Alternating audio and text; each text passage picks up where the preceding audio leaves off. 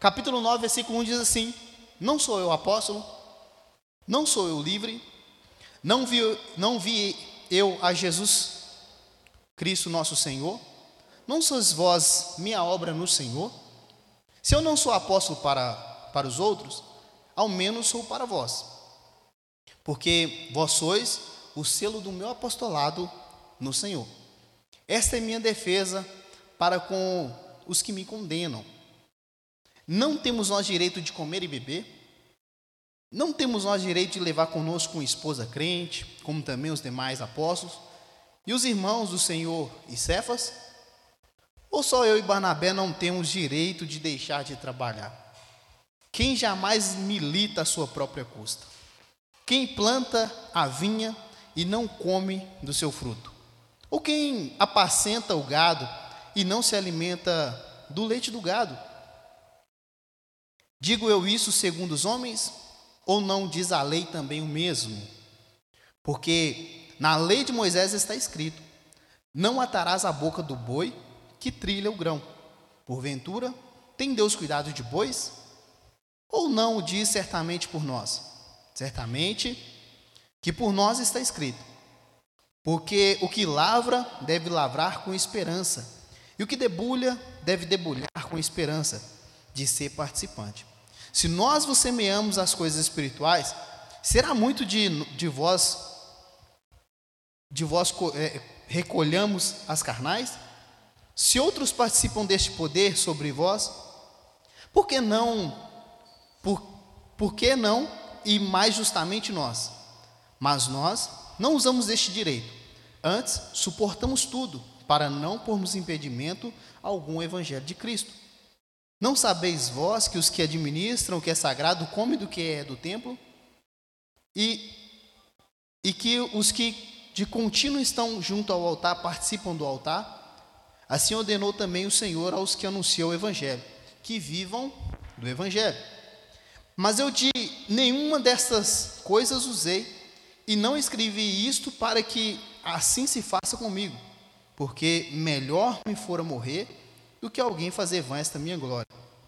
Porque se anuncio o Evangelho, não tenho de que me gloriar, pois me é imposta essa obrigação e ai de mim se não anunciar o Evangelho. E por isso, se faço de boa mente, terei prêmio, mas se de má vontade, apenas uma dispensação me é confiada. Amém? Irmãos, talvez você não tenha entendido muita coisa do que está acontecendo aqui, mas se você olhar logo, logo no, no início, você vai ver que Paulo está falando assim: olha, eu não sou apóstolo. A primeira pergunta dele é essa. Para quem que ele está perguntando? Para a igreja de Corinto. E quando a gente fala igreja de Corinto, a gente está falando de uma igreja que estava numa cidade chamada Corinto. E se eu perguntar quais, me diga algumas características dessa igreja, você vai saber alguma dessas características, o que, que tinha na igreja, o que estava acontecendo.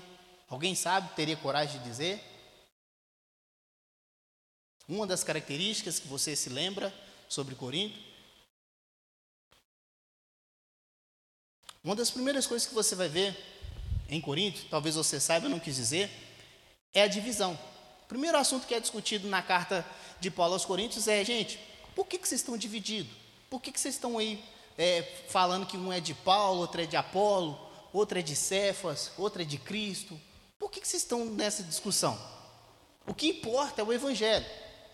Então, essa igreja, irmãos, foi fundada por Paulo. E ela tinha alguns problemas. Agora, foi fundada por Paulo, será que ele chegou em Corinto e fundou a igreja e foi embora? Não. A Bíblia diz que ele ficou em Corinto um ano e meio, ou 18 meses, trabalhando dia a dia. E a Bíblia diz que todo sábado ele ia para a sinagoga concorrer e ensinar essa palavra aos irmãos. Então ele ficou um ano e meio ensinando essa palavra aos irmãos. E depois de um tempo, chega uma denúncia para ele, falando: Olha, está tendo divisão na igreja. Os irmãos estão divididos, tem um problema lá. E tem algumas coisas acontecendo também. Tem um rapaz lá que está ficando com a, a mulher do, do pai dele. O negócio está tá muito estranho. E Paulo, então, ele escreve para essa igreja, no primeiro momento, falando: gente, para com a divisão, arruma isso. Pare de olhar para o homem, olha para Cristo. olha para o Evangelho. E aí,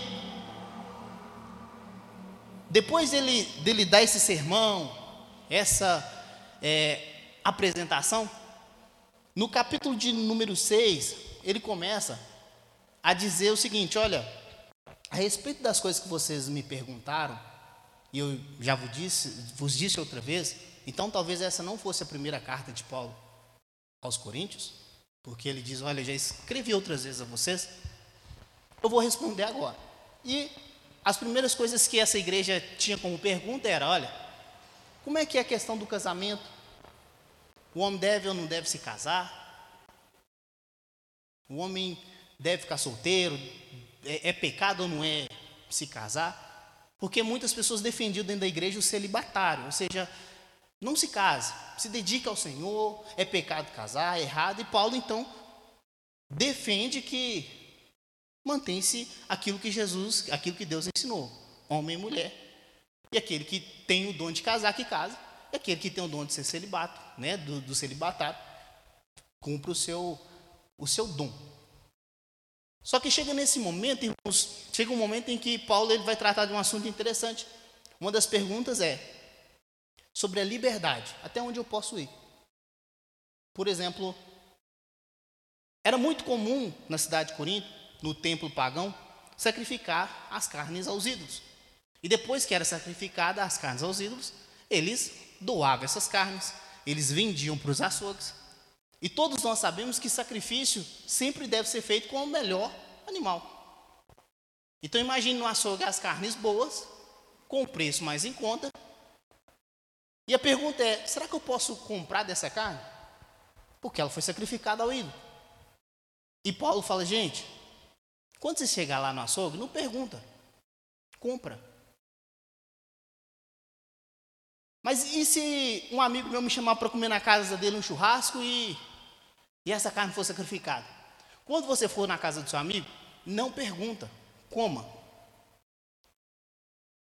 Tá, mas eu posso ir lá no templo, nas barraquinhas lá, festa junina, aquela coisa toda, posso, posso comer dessa carne? Aí Paulo falou: olha, se algum irmão fraco na fé vê você lá no meio deles comendo, ele vai, ele vai, ele vai tomar isso como pedra de tropeço e vai se atrapalhar. É por isso que ele chega na conclusão que se eu tiver que deixar de comer, para o bem do meu irmão, eu vou deixar de comer. Então, quando a gente chega no capítulo 9, parece que Paulo ele rompe com esse assunto, mas ele continua falando da questão da liberdade cristã, da liberdade do, do cristão em si. Até onde ele pode ir, até onde ele deve ir. E a gente vai aprender uma primeira coisa, irmãos, que o princípio da, da, da atividade do cristão, de tudo aquilo que ele vai fazer, do certo ou do errado, o princípio é o amor. O amor ao próximo. Ou seja, se eu vou me tornar um empecilho para o meu irmão, eu preciso fazer aquilo que vai ajudar ele a prosseguir. Eu não posso, mesmo eu tendo o meu direito, muitas das vezes, é preferível abrir mão do meu direito para que o meu irmão viva bem. E um dos assuntos que você vai e entenda viver bem com viver em Cristo. Porque muitas pessoas têm dificuldade em alguns assuntos, e se ele vê você fazendo, talvez ele tome isso como tropeço. Ele não consegue entender. E um dos assuntos que Paulo vai tratar aqui, nesse capítulo 9, é também da questão das ofertas. Tanto que ele fala o seguinte: olha, eu tinha direito de receber sustento da igreja. Mas eu não tomei isso por direito para não ser um tropeço para ninguém. O que está acontecendo então? Primeira coisa, ele pergunta: Eu não sou apóstolo, eu não sou livre, não via Jesus Cristo, Senhor nosso, não sois vós minha obra no Senhor. Então, o primeiro problema que a gente percebe aqui, que ele está querendo discutir é: tem gente questionando o meu apostolado. Tem gente dentro dessa igreja, dentro do meu povo, aquele povo que eu fiquei um ano e meio me dedicando, me esmerando, fiquei ali. Tem gente falando que eu não sou apóstolo, que eu não tenho direito de ser apóstolo, que eu sou um aproveitador, que eu sou um farsante. E Paulo fala o seguinte: ele faz esse questionamento, gente, eu não sou apóstolo, eu não vi o Senhor também, porque a credencial para se ser apóstolo, uma das credenciais é ter visto o Senhor. Outro é credencial ter andado com ele. Então ele, ele faz esse questionamento, mas no versículo de número 2 ele vai falar assim: ó, eu posso não ser apóstolo para vocês. Não, não posso ser apóstolo para os outros. Repare aí no versículo 2. Se eu não sou apóstolo para os outros, ao menos eu sou para vós. Tudo bem, se é igreja A ou igreja B, local A, local B, não me quer como apóstolo, não me entende como apóstolo. Mas eu tenho que ser pelo menos para vocês. Porque eu fiquei um ano e meio trabalhando, dedicando, e vocês são o meu selo, vocês são a prova de que eu sou um apóstolo. Então reparem, irmãos, que aquela igreja, aquelas pessoas, precisavam ter uma certa defesa a favor de Paulo. E talvez eles não estavam tendo. Às vezes alguém chegava e falava assim: olha, Paulo não é apóstolo, Paulo não tem direito nessa igreja. E ao invés daquelas pessoas falar assim, tem sim, foi ele que nos ajudou, foi ele que nos ensinou, foi ele que se esmerou. Talvez aquela igreja estava acuada e não estava ajudando nessa defesa, estava se calando.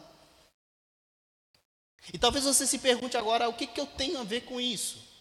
Imagine você agora, alguém diz, falar mal da sua igreja, falar mal do seu pastor, falar mal da igreja preta, do fundo preto, qual que vai ser a sua atitude hoje? Sabendo das qualidades, sabendo daquilo que você come, daquilo que você bebe, daquilo que você participa aqui, qual que vai ser a sua defesa? Será que você vai se calar sem argumento? Ou você vai ser aquela pessoa que fala assim, olha, lá pode não ser igreja para você, mas é o meu lugar. Ele pode não ser o seu pastor, mas ele é o meu pastor. Então talvez você olhe agora para a Bíblia e você fala, opa, peraí, eu tenho que tomar isso como aprendizado para a minha vida. Porque o apóstolo Paulo ele estava tendo que escrever, falando, ó, gente, para outra igreja tudo bem, para outras pessoas tudo bem, mas para vocês eu tenho que ser apóstolo. Eu tenho que ser o representante de Cristo para vocês. Eu tive com vocês. E no versículo 3 ele fala: essa é, é minha defesa para os que me condenam. Então tinha muitas pessoas, ou algumas pessoas, que estavam condenando Paulo. Segunda questão que ele vai dizer: olha, nós não temos nós direito de comer e beber, não temos nós direito de levar conosco uma esposa crente, como também os demais apóstolos e os irmãos do Senhor e Cefas, ou só eu e Barnabé não temos direito de deixar de trabalhar. E aí agora ele entra num assunto muito interessante. Primeira coisa, você descobre então que Paulo e talvez aí Barnabé, eles não eram casados. Eles viviam integralmente por causa de Cristo, dedicando-se à obra de Cristo. Mas ele diz: Olha, eu não tenho direito de casar. Não que ele tivesse com esse desejo de casar, mas ele está fazendo uma indagação, falando: Olha, eu tenho direito. Se eu quisesse, eu poderia. E outro assunto que ele toca é: Poderia levar uma esposa comigo, como os outros irmãos levam. Mas outro assunto que ele toca é: eu e Barnabé, será que nós não temos direito de deixar de trabalhar? Então você percebe, irmãos, que Paulo, Barnabé, nesse caso, eles, além de servir a igreja, além de andar de ponto em ponto, além de pegar a navegação de um lugar para o outro, além de se esmerar o tempo todo, eles trabalhavam o dia inteiro na construção. E a Bíblia diz que lá em Corinto ele construía tendas. Ele era construtor de tenda. Desculpa, a Bíblia diz em Atos Apóstolos, capítulo de número 18, que ele era construtor de tendas. Então você percebe que esse homem, ele trabalhava de dia, ou trabalhava o máximo que ele podia. Talvez não da forma que nós trabalhamos, de 7 às 17, de 8 às 17, mas ele se dedicava em trabalhar na construção de, de bens, de produto. E mesmo assim ele continuava servindo a igreja. A pergunta que muitas das vezes pode surgir é: mas por que, que a igreja não bancava ele? Será que ele não tinha esse direito de, de ser sustentado pela igreja? Poxa, a gente está falando de apóstolo Paulo. E é isso que ele fala: olha, eu tenho direito. Mas eu não fiz questão em momento nenhum desse direito. Eu nunca cheguei na igreja e falei, ó, vocês têm que pagar o meu salário. Mas uma coisa que a gente vai perceber, irmãos, é que é direito então do pastor, é direito do apóstolo ter o seu sustento. É direito do apóstolo ele se dedicar, é direito do, do pastor ele se dedicar ao trabalho de Cristo. É direito dele receber um salário para poder se sustentar. Imagine se o apóstolo Paulo tivesse uma esposa agora, qual seria a preocupação dele o tempo todo? Como que eu vou sustentar minha família? Como que eu vou sustentar minha casa? Será que o sustento, será que aquilo que ele estava produzindo era o suficiente? Será que era possível?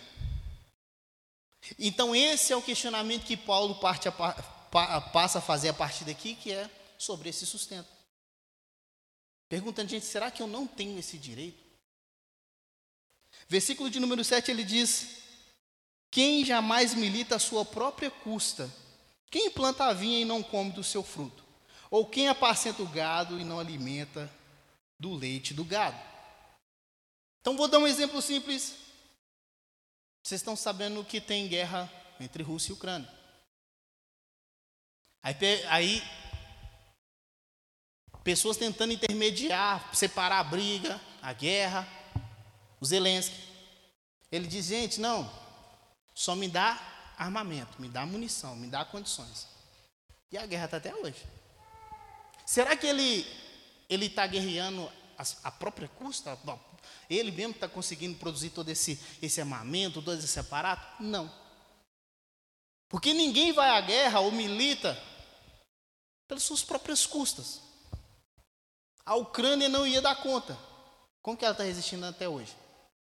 Alguém está tá bancando, alguém está ajudando.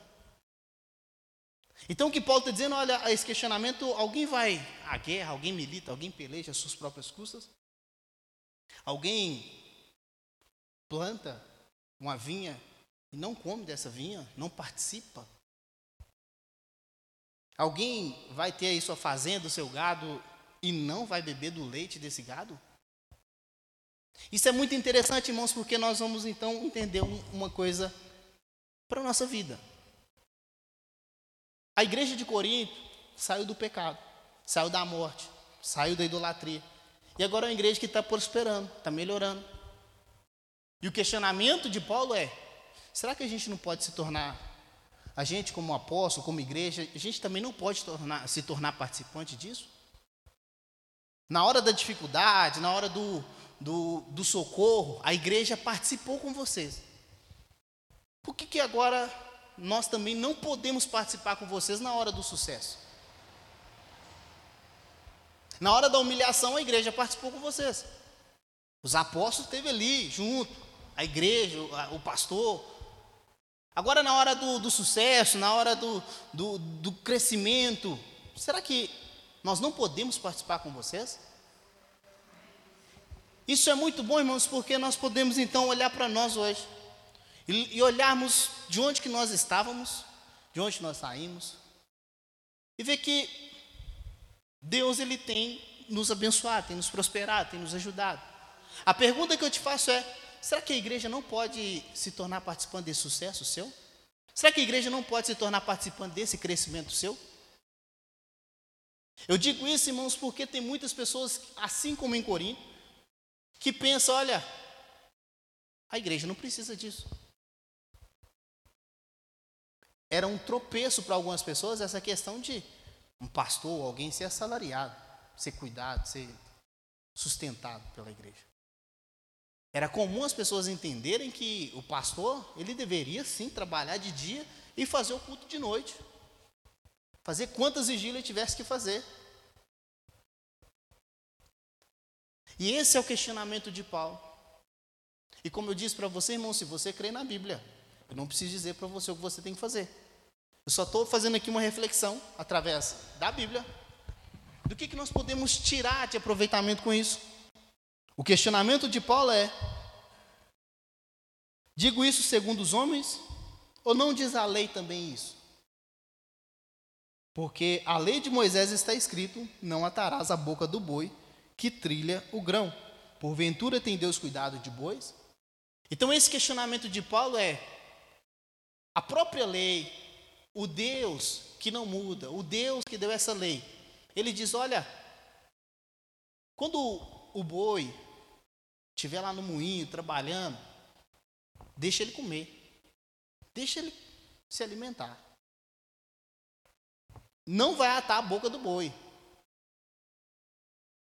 E Paulo tentando de todas as formas explicar para eles que era necessário que também aqueles pastores, aqueles líderes também recebessem essa ajuda, esse sustento da igreja. Isso, irmãos, é, era difícil para aqueles tempos, principalmente para Corinto, que não ajudou Paulo muitas das vezes no, nas suas dificuldades. Em determinado momento, quem teve que socorrer Paulo foi outra igreja, mas essa igreja tinha condições de ajudá-lo. E a pergunta é: gente, será que eu também não tô? Aí eu tô, entenda, ele não está falando por ele. Será que nós Líderes, não podemos também nos tornar participantes, não podemos também comer desse pão, não podemos também crescer com vocês? Irmãos, no versículo de número 10, ele diz: Olha, ou não diz certamente por nós, certamente que por nós está escrito, porque o que lavra deve lavrar com esperança, e o que debulha deve debulhar com esperança de ser, de ser o quê? O que está escrito aí? Participante. Então, aquele que está ali, ali, semeando, aquele que está ali incentivando, aquele que está ali encorajando, aquele que está ali destravando, ele faz isso também, crendo, irmãos, na esperança de que ele também pode se tornar participante dessa vitória. Você já viu quando alguém chega e fala: Olha, consegui uma vitória. Uma pessoa foi curada, conseguir uma porta de emprego, conseguir é, é, é, é, aprender isso, conseguir um vaga ali. Aquele que orou com você, irmãos, é uma alegria enorme, porque ele fala assim: olha, eu também estou sendo participante dessa vitória. Não que eu tenha que receber alguma coisa, mas ele é também participante.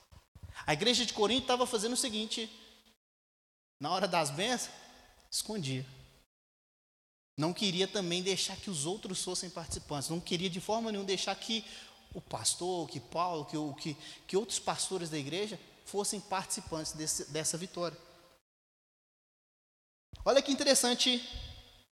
Se nós vos semeamos as coisas espirituais, será muito de vós recolher, recolher será muito de vós recolhamos as carnais ou recolhermos as carnais? Irmãos, o que, o que vale mais? As, as bênçãos materiais ou as bênçãos espirituais? Espirituais. Aí Paulo está dizendo assim: olha, nós estamos semeando bênçãos espirituais o tempo todo sobre vocês. A igreja o tempo todo é recebe a semeadura das bênçãos espirituais. Agora será muito de vocês nós, quando precisarmos, recebemos as bênçãos ou essas sementes carnais. Estamos falando talvez de dinheiro, é muito o dinheiro.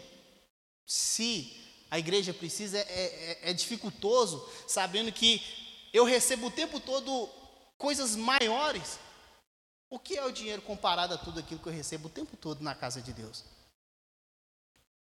O que é minhas bênçãos materiais, o que é as minhas coisas materiais comparado a tudo aquilo que eu recebo na casa de Deus e tenho recebido e já recebi na, na, na presença de Deus.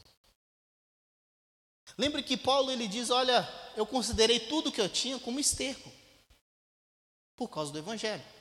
Então, irmãos, o Evangelho ele é como uma pedra preciosa, ele vale muito mais do que tudo aquilo que nós temos materialmente.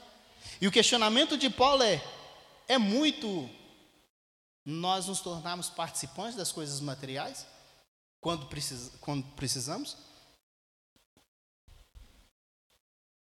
Olha que você vai descobrir no versículo 12: se outros participam deste poder sobre vós, por que não e mais justamente nós. Então a igreja de Corinto abençoava outras, outros, outros lugares, outros pastores, outras igrejas, mas não abençoava os pastores da igreja. Dá bem que é só lá, né? Mas reparem, irmãos, que essa consciência ela nos toma até hoje, que muitas pessoas falam, olha, a oferta que eu tenho que dar, o dízimo que eu tenho que, que, que dar, eu vou comprar a cesta básica. Eu vou ajudar alguém que está precisando. Aí a pergunta de Paulo é: é muito. Não, não, não é justo, por exemplo, é justo outras pessoas participarem disso e não justamente nós? Nós que estamos crescendo com vocês, estamos aqui sempre com vocês, é, seria dificultoso isso? Versículo de número 13, 12 ainda. Mas nós não usamos deste direito. Repita comigo, nós não usamos desse direito. Então repare que Paulo, irmão, está aqui falando, falando, falando, falando, falando, falando, Ele falou, mas eu nunca fiz questão desse direito. Poderia ter cobrado, poderia ter falado mais na igreja, mas eu nunca fiz questão. Está entendendo que o princípio do cristão é o amor? Porque se ele ficasse falando, sabia que esse era um problema da igreja. Imagina ele ficar ali o tempo todo falando, gente, oferta, gente, muitas pessoas iam deixar de ir para a igreja. Muitas pessoas iam deixar de ouvir o evangelho. Muitas pessoas iam deixar de crer. E isso se tornar um tropeço. Então ele falando, olha, eu nunca fiz questão desse direito. Você pode dizer glória a Deus? Porque, irmãos, é, a gente está falando, falando aqui, mas olha, o, o resumo que Paulo chega, eu tinha direito, mas por amor à igreja, por amor aos irmãos, aqueles que têm dificuldade de entender esse princípio, eu nunca fiz questão desse direito. Isso nunca para mim foi tão importante. E olha que interessante, irmãos, que a igreja de Tessalônica, que era uma igreja mais simples, ela socorre Paulo quando ele precisa, com ofertas. Enquanto a de Corinto tinha dificuldade nesse aspecto. Mas ele, para não atrapalhar aqueles que tinham dificuldade nesse aspecto, ele diz: Olha, eu nunca fiz questão desse direito. Agora, irmãos, entendam uma coisa. Não quer dizer que o pastor talvez ele não fale, não quer dizer que nós não falemos sobre determinado assunto, que esse assunto não deve ser cumprido, não deve ser feito. Não quer dizer que, pelo fato de nós não falarmos aqui todos os dias sobre jejum, por exemplo, não quer dizer que não se deva jejuar. Jejuar, né? Como alguns falam, jejuar. Não quer dizer que nós não falamos aqui todos os dias sobre dízimo, sobre oferta, sobre generosidade, que você não deva ser generoso. Está entendendo? Porque parte do princípio do amor. Com certeza, se essa igreja começasse a falar, talvez aqui todos os dias, gente, gente, gente, muitas pessoas iam falar que aquela igreja só pede dinheiro e ia sair da igreja. Então, para não se tornar tropeço, nós, assim como Paulo, preferimos ensinar e deixar com que essa semente ela caia no coração de cada um e germine. Não é por força. É o poder da palavra. Então repare que Paulo está dizendo: nunca fiz questão desse direito.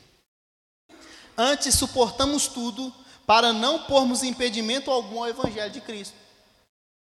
E quando ele fala nós suportamos tudo, irmãos, são dificuldades também financeiras que eles suportaram por causa do Evangelho de Cristo. São muitas das vezes dormir sem saber o que, que iria comer amanhã. Mas ele não ficava incomodando a igreja, falando: olha, vocês têm que me ajudar. Vocês têm que pagar minha viagem. Vocês têm que investir em mim. Senão eu vou parar de pregar. Você viu que no resumo ele fala assim: ai de mim se eu não pregar o evangelho. Então não tem essa desculpa para Paulo. Não tinha esse argumento em dizer que eu não preguei porque a igreja não investiu. Eu não fiz porque não pagaram o meu salário. Eu não, eu não fui porque não pagaram a minha condução. Paulo, irmãos, ele se dedicava e confiava na provisão de Deus, e Deus cuidava. Mas ele está ensinando para a igreja aqui, falando: olha, era um direito nosso, mas nós nunca fizemos questão para não pôr tropeço, não ser um tropeço para ninguém. 13, versículo 3 diz assim: Não sabeis vós que o que administra o que é sagrado come do que é do templo? Ele está falando para a igreja, vocês não sabem disso? Só uma coisa então que a igreja deveriam, já deveria saber. Você sabe que tem gente até hoje que fica assustado. Não é o caso da nossa igreja aqui. Falo ainda. Nosso pastor não é assalariado. Nossos líderes não são, não têm salário. Mas você sabe que se alguém ouvir falar assim, mas pastor receber salário? Isso é um absurdo. Porque para muitos irmãos, o pastor é uma pessoa à toa, que só vai no culto à noite, vai lá, prega e vai embora. Aí vocês veem o testemunho do nosso pastor falando assim, gente, eu fui tirar três dias para me descansar, ficar tranquilo, escondi, fui lá para passar tempo, o telefone já toca, falando, ainda bem que você está vindo, que eu vou precisar que você faz visita, faz oração, faz pregação. Pastor não tem folga, irmãos. É 24 por 7. Se o telefone toca, está disponível. Então, é um assunto que muitas pessoas ainda, é um tabu para muitas pessoas. Falam assim, nossa, pastor receber salário? Passou uma pessoa à toa.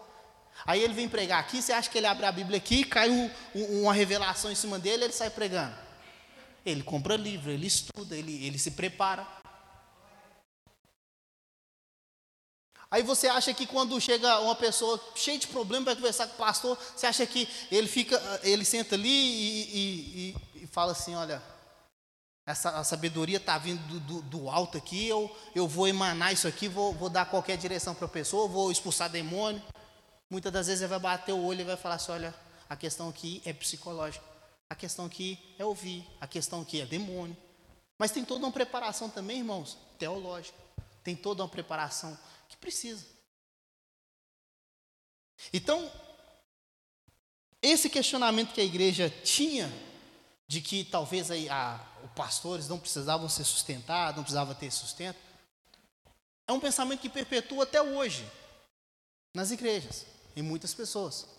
É por isso que muitas pessoas falam: olha, eu vou dar dízimo para o pastor? Aqui, coitado. Porque tem essa noção de que tá, tá sei lá, tá sustentando um, um, alguém à toa. Mas não, irmãos, essas pessoas, aquele que administra o templo, as coisas de Deus, eles devem viver do templo.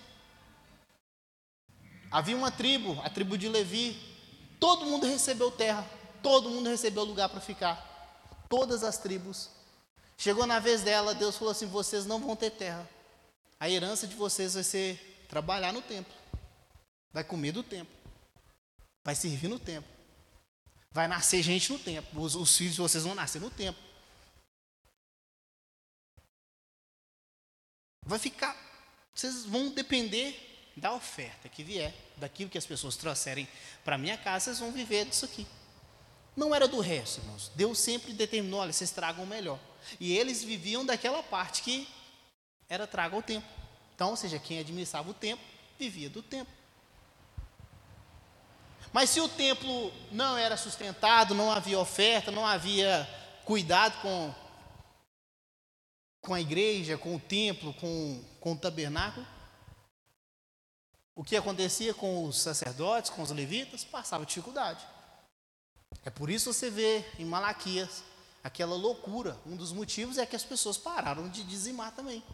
E, e aí eles tinham que trabalhar, ou tinham que buscar sustento, e paravam de se, se dedicar ao tempo.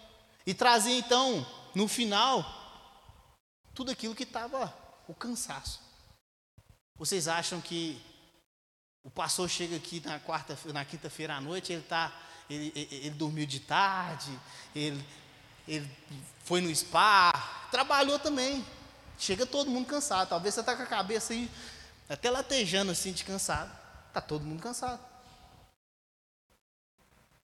Agora, não seria interessante, não seria bom de que houvesse a, a melhor semeadura sobre a igreja, daquilo que Deus tem dado para a vida dos líderes. Só que isso depende de, de tempo, dedicação, oração, busca.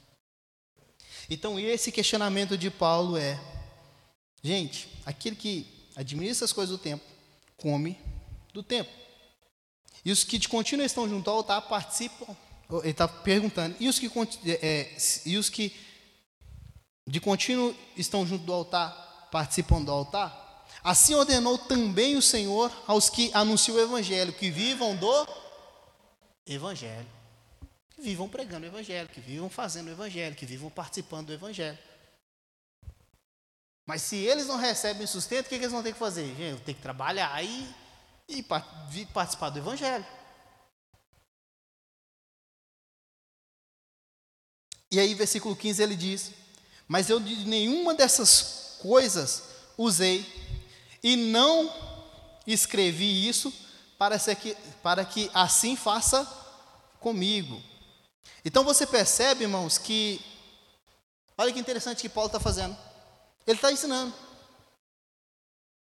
Mas no final ele fala assim: Eu não estou falando isso para vocês mudarem agora e começar a ofertar na minha vida, a, a pagar o meu salário. Não estou falando isso por causa disso. Já viu quando a igreja sofre um aperto, o pastor fala assim: gente, gente, acorda, e todo mundo corre e começa a fazer, a ofertar, todo mundo começa a falar: não, é, pelo menos esse mês eu tenho que me doar um pouco.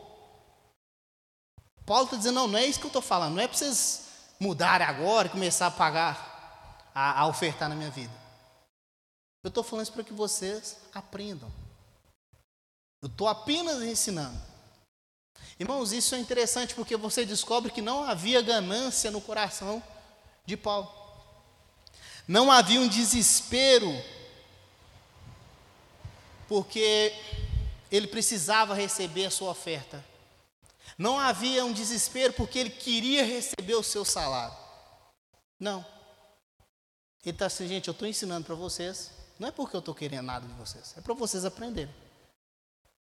Hoje sou eu, amanhã vão ser outros, vão ser os filhos de vocês, vão ser vocês.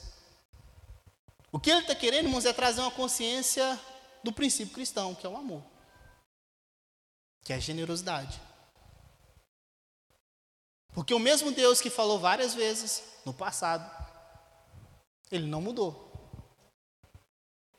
Ele falou para não matar a boca do boi. Ele falou que aquele que, que administra o tempo vivia do tempo. Ele não mudou. E o que Paulo está dizendo então é: gente, não é sai desesperado agora todo mundo e, e começa a trazer oferta aqui. Sabe aquelas pregações ou aquelas chamadas que as pessoas falam, agora eu tenho que ofertar? Que muitas das vezes acontecia na hora do dízimo e da oferta, em que uma pessoa mais habilidosa ia fazer a chamada, e tinha aquela dramaturgia, e tinha uma explicação, para ver se as pessoas se convenciam de que elas precisavam ofertar naquela noite. Paulo está dizendo: não, não estou falando isso. Eu estou apenas, versículo de número 15. Mas eu de nenhuma dessas coisas usei, e não escrevi isso para assim que se faça comigo, porque melhor me fora morrer do que alguém fazer vã esta minha glória. Porque o que Paulo está falando que, olha, primeira coisa, melhor me fora morrer do que fazer vã essa minha glória. Qual glória é essa? Pregar o Evangelho de Cristo Jesus. Você imagina então as pessoas trazendo, trazendo oferta e agora falar assim: Paulo está pregando porque nós estamos ofertando. Paulo está indo porque nós estamos pagando. O Evangelho só está sendo anunciado porque nós estamos fazendo. Mas Paulo está falando assim: ó, longe de mim me fora longe de mim me fora, ele vai dizer que, olha, melhor me fora morrer do que alguém me fazer vã essa minha glória. Então a gente vai descobrir uma coisa, irmãos, muito poderosa. Que o evangelho, ele não vai parar por causa da, da mesquinhez de alguns. O evangelho nunca parou porque alguns deixou de ofertar. O evangelho nunca se interrompeu porque alguém deixou de dar o seu dízimo, a sua oferta, a sua participação. Por isso que ele está falando, gente, não estou falando isso para você sair correndo agora. O evangelho não vai parar por causa disso. Eu estou ensinando para vocês, para ver se vocês aprendem. Mas está aí uma coisa que você pode ir embora para casa e guardar no seu coração. O Evangelho nunca parou. O Evangelho não vai parar. Lá em Hebreus diz que Jesus ele é o mesmo ontem, hoje e eternamente. Então ele não vai parar, irmãos. Se você, se eu, eu não, se eu não quiser me tornar participante desse evangelho, não quiser contribuir, não quiser ajudar, pode ficar difícil para a igreja, pode ter dificuldade, mas o evangelho não vai parar por causa disso. Jesus sempre sustentou a sua igreja. Jesus sempre sustentou os seus líderes. Jesus sempre sustentou os seus homens. Por isso que Paulo fala: olha, eu sei viver no pouco e sei também viver no muito. Teve momento em que Jesus ele, ele passou apertado, mas Jesus cuidou dele. Teve um momento que ele teve com abundância e Jesus também estava cuidando dele. Deus, irmãos, ele sempre vai cuidar da sua igreja. Agora cabe a mim, cabe a você desejar no nosso coração ser participante disso. Cabe a mim, cabe a você decidir no nosso coração ser participante disso. Eu não estou falando isso para que você saia desesperado agora, falando assim: olha, eu vou ofertar. Eu estou assim como Paulo, estou apenas lançando a semente, crendo, irmãos, no poder da palavra de Deus, crendo que você se relaciona com Jesus e que Jesus pode falar ao seu coração: olha, mude, melhore, se dedique, aprenda a viver em generosidade. Porque Paulo, ele vai dizer o seguinte, olha, no versículo 16: Porque se anuncio o evangelho, não tenho de que me gloriar, pois me é imposta essa obrigação. E ai de mim se não anuncio, se não anunciar o evangelho de Cristo. Outra coisa que eu posso aprender aqui é que eu não posso arrumar desculpa para não fazer a obra de Deus. A obra precisa ser feita. Se Deus me colocou uma responsabilidade, se Deus colocou uma responsabilidade sobre você, sobre nós, cabe a nós, irmãos, cumprir essa responsabilidade.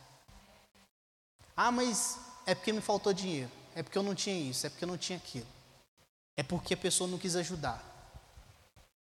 Ai de mim se eu não anunciar o Evangelho. Aprenda, irmãos, a viver e a, e a crer naquele que cuida da igreja. Aprenda a viver, irmão, sem querer dar desculpa, porque Paulo poderia dar muitas desculpas para não pregar, para não sair. Mas ele nos ensina uma coisa importante: ele cria no Jesus da igreja. Ele acreditava naquele que supria a igreja. Então Jesus nunca deixou faltar. Jesus nunca deixou de cuidar. Jesus nunca deixou de, de estar perto. Tanto, irmãos, que em Atos você vai ver que o objetivo de Deus é levar Paulo. Ele sai de Jerusalém, prega aos gentios, mas o objetivo é levar Paulo até Roma. E ele vai, irmãos. Ele chega. Teve gente querendo matar ele, teve gente querendo bater. Navio naufragou, serpente picou, mas ele chega. Sabe por quê, irmãos? Porque Jesus ele cuida dos seus. E o evangelho ele não vai parar por causa de um ou de outro. O evangelho ele é muito mais forte, irmãos. Aquela música que é cantada muitas das vezes dizendo, olha, ninguém pode parar a igreja do Senhor. O inferno não prevalece, não pode prevalecer. Então cabe a nós, irmãos, acreditar no nosso coração nesse Deus que cuida. Cabe a nós acreditar no nosso coração nesse Deus de generosidade. Cabe a nós acreditar no nosso coração que nós precisamos também nos tornar generosos. E entender que talvez eu não esteja dizendo isso aqui para você sair desesperado. Falando, olha, eu quero. Mas é para você refletir mesmo. Se você tem se tornado participante, se você tem feito a igreja se tornar participante. Eu lembro, irmãos, que alguns, alguns dias atrás, agora não, não sei, alguns meses. Eu lembro que o pastor, pastor Eduardo, ele estava orando sobre a minha vida. E uma das coisas que ele diz: olha, eu vejo as portas se abrindo, eu vejo contratos chegando. Irmãos, e esse momento tem chegado. Será que eu não vou querer fazer com que a igreja seja participante dessa minha, desse meu crescimento? Será que eu não vou ficar feliz em poder saber que Deus ele está me dando mais recursos para eu também ajudar a igreja com mais recursos? Eu poderia muito bem dizer, não, é meu, é meu, é meu, agora é meu. Eu falei, se Jesus, conta comigo e manda mais. Porque, irmãos, cabe a nós fazermos com que a igreja se torne participante das nossas vitórias e cabe a nós também nos tornarmos participantes vitórias, da vitória da igreja. Isso é o que Paulo está querendo ensinar. No versículo 16 e 17 ele diz, 17 ele diz, e por isso, se faço de boa mente, terei prêmio, ou seja, se eu prego, se eu, se eu ajudo, se eu trabalho no evangelho, eu terei o prêmio. Mas se de má vontade apenas uma dispersação me é confiada. Ou seja, se eu estou fazendo de boa mente, se eu estou crendo naquele que cuida da igreja, se eu não estou fazendo isso esperando alguma coisa de alguém, eu terei meu prêmio, eu terei meu galardão. Mas se eu faço má vontade, reclamando, esperando com que alguém me dê para eu fazer, esperando que alguém bata nas minhas costas falar que ficou muito bom, só uma dispensação, só um tempo me foi confiado. Irmãos, a palavra de, de Jesus ela é poderosa para nos ajudar a melhorar. É por isso que eu disse que se você crê nela é o suficiente. É o nosso ponto de conversa. E o que eu confio, irmãos, eu sei, é que ela é poderosa para isso. Então, se tiver alguém aqui nessa noite que talvez tenha dificuldade com esse assunto, que nós falamos aqui, o que eu posso fazer nessa noite é apenas orar e pedir a Deus que nos amadureça nisso. Talvez você tenha passado por dificuldades financeiras.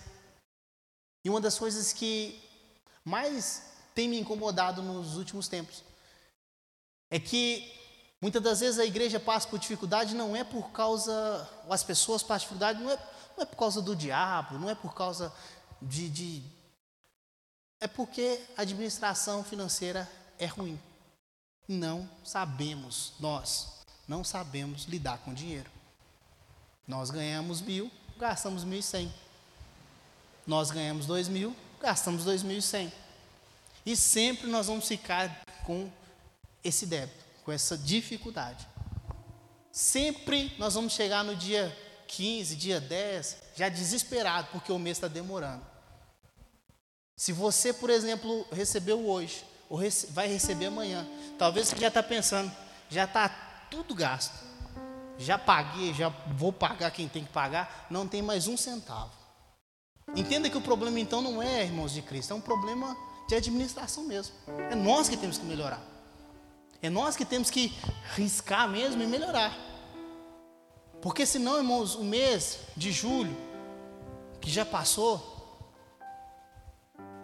talvez você fale, foi desesperador, parecia que tinha 70 dias. O de agosto, nem começou. E você já deve estar pensando, mas eu não ajudo a igreja, eu não oferto porque eu, eu estou com dificuldade, eu, eu, as coisas são difíceis, eu tenho muita conta para pagar. Entenda que isso, irmãos, é uma dificuldade que nós temos que aprender. Isso não é espiritual. Pode partir de princípio espiritual, mas isso é administração financeira mesmo. Gaste menos do que você ganha. E o mês vai se tornar mais leve. Você vai chegar no final do mês e falar assim: não sei nem que dia que é, não faz diferença. Por quê, irmãos? Você aprendeu um princípio que é você sim ofertar, ajudar, mas você aprendeu a administrar os recursos que Deus colocou na sua mão. Não é os seus recursos, é os recursos que Deus colocou na sua mão. É administrar. Eu queria que vocês colocassem de pé com essa reflexão. E sim, falar com Deus, Deus, nos ajude. Nos ajude a melhorar. Nos dê sabedoria para administrar nos dê sabedoria entendimento e amor para poder ofertar. Eu quero melhorar como cristão. Eu quero melhorar como pessoa. Eu quero que a minha igreja se torne participante das minhas vitórias. Eu quero que a minha igreja se torne, sim, participante daquilo que eu tenho vivido, do meu crescimento.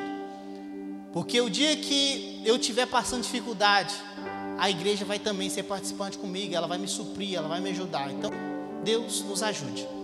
Pai, oro nessa noite, crendo no poder da Sua palavra. A Sua palavra cura, a Sua palavra restaura. Deus, eu sei que ninguém, nenhum dos que aqui estão, eles, eles acreditam na minha palavra, eles acreditam na Sua palavra, e ela é poderosa para convencer o homem. Deus, tudo aquilo que foi ensinado nessa noite, que o Senhor Deus possa assim fazer assentar o coração e nos ensine a guardar todas essas coisas que o Senhor Deus tem dito. Pai, no meio de nós, sempre há, Pai, assim como eu, a dificuldade de saber lidar com os recursos financeiros. E eu peço ao Senhor, Deus, nos dê sabedoria para lidar com eles, nos dê sabedoria para administrar eles, nos dê condições, Pai, de melhorar, de, de ver, Pai, oportunidades. Pai, que o Senhor Deus possa nos ajudar, nos permitir crescer. E o que podemos dizer nessa noite, Deus, é que nós cremos no poder da tua palavra. Nós cremos no amor que a tua palavra é disposta. Muito obrigado, Deus, por tudo. Nós te louvamos, Pai, te agradecemos. Em o nome de Jesus Cristo. Amém e amém. Você pode glorificar o Senhor? Amém.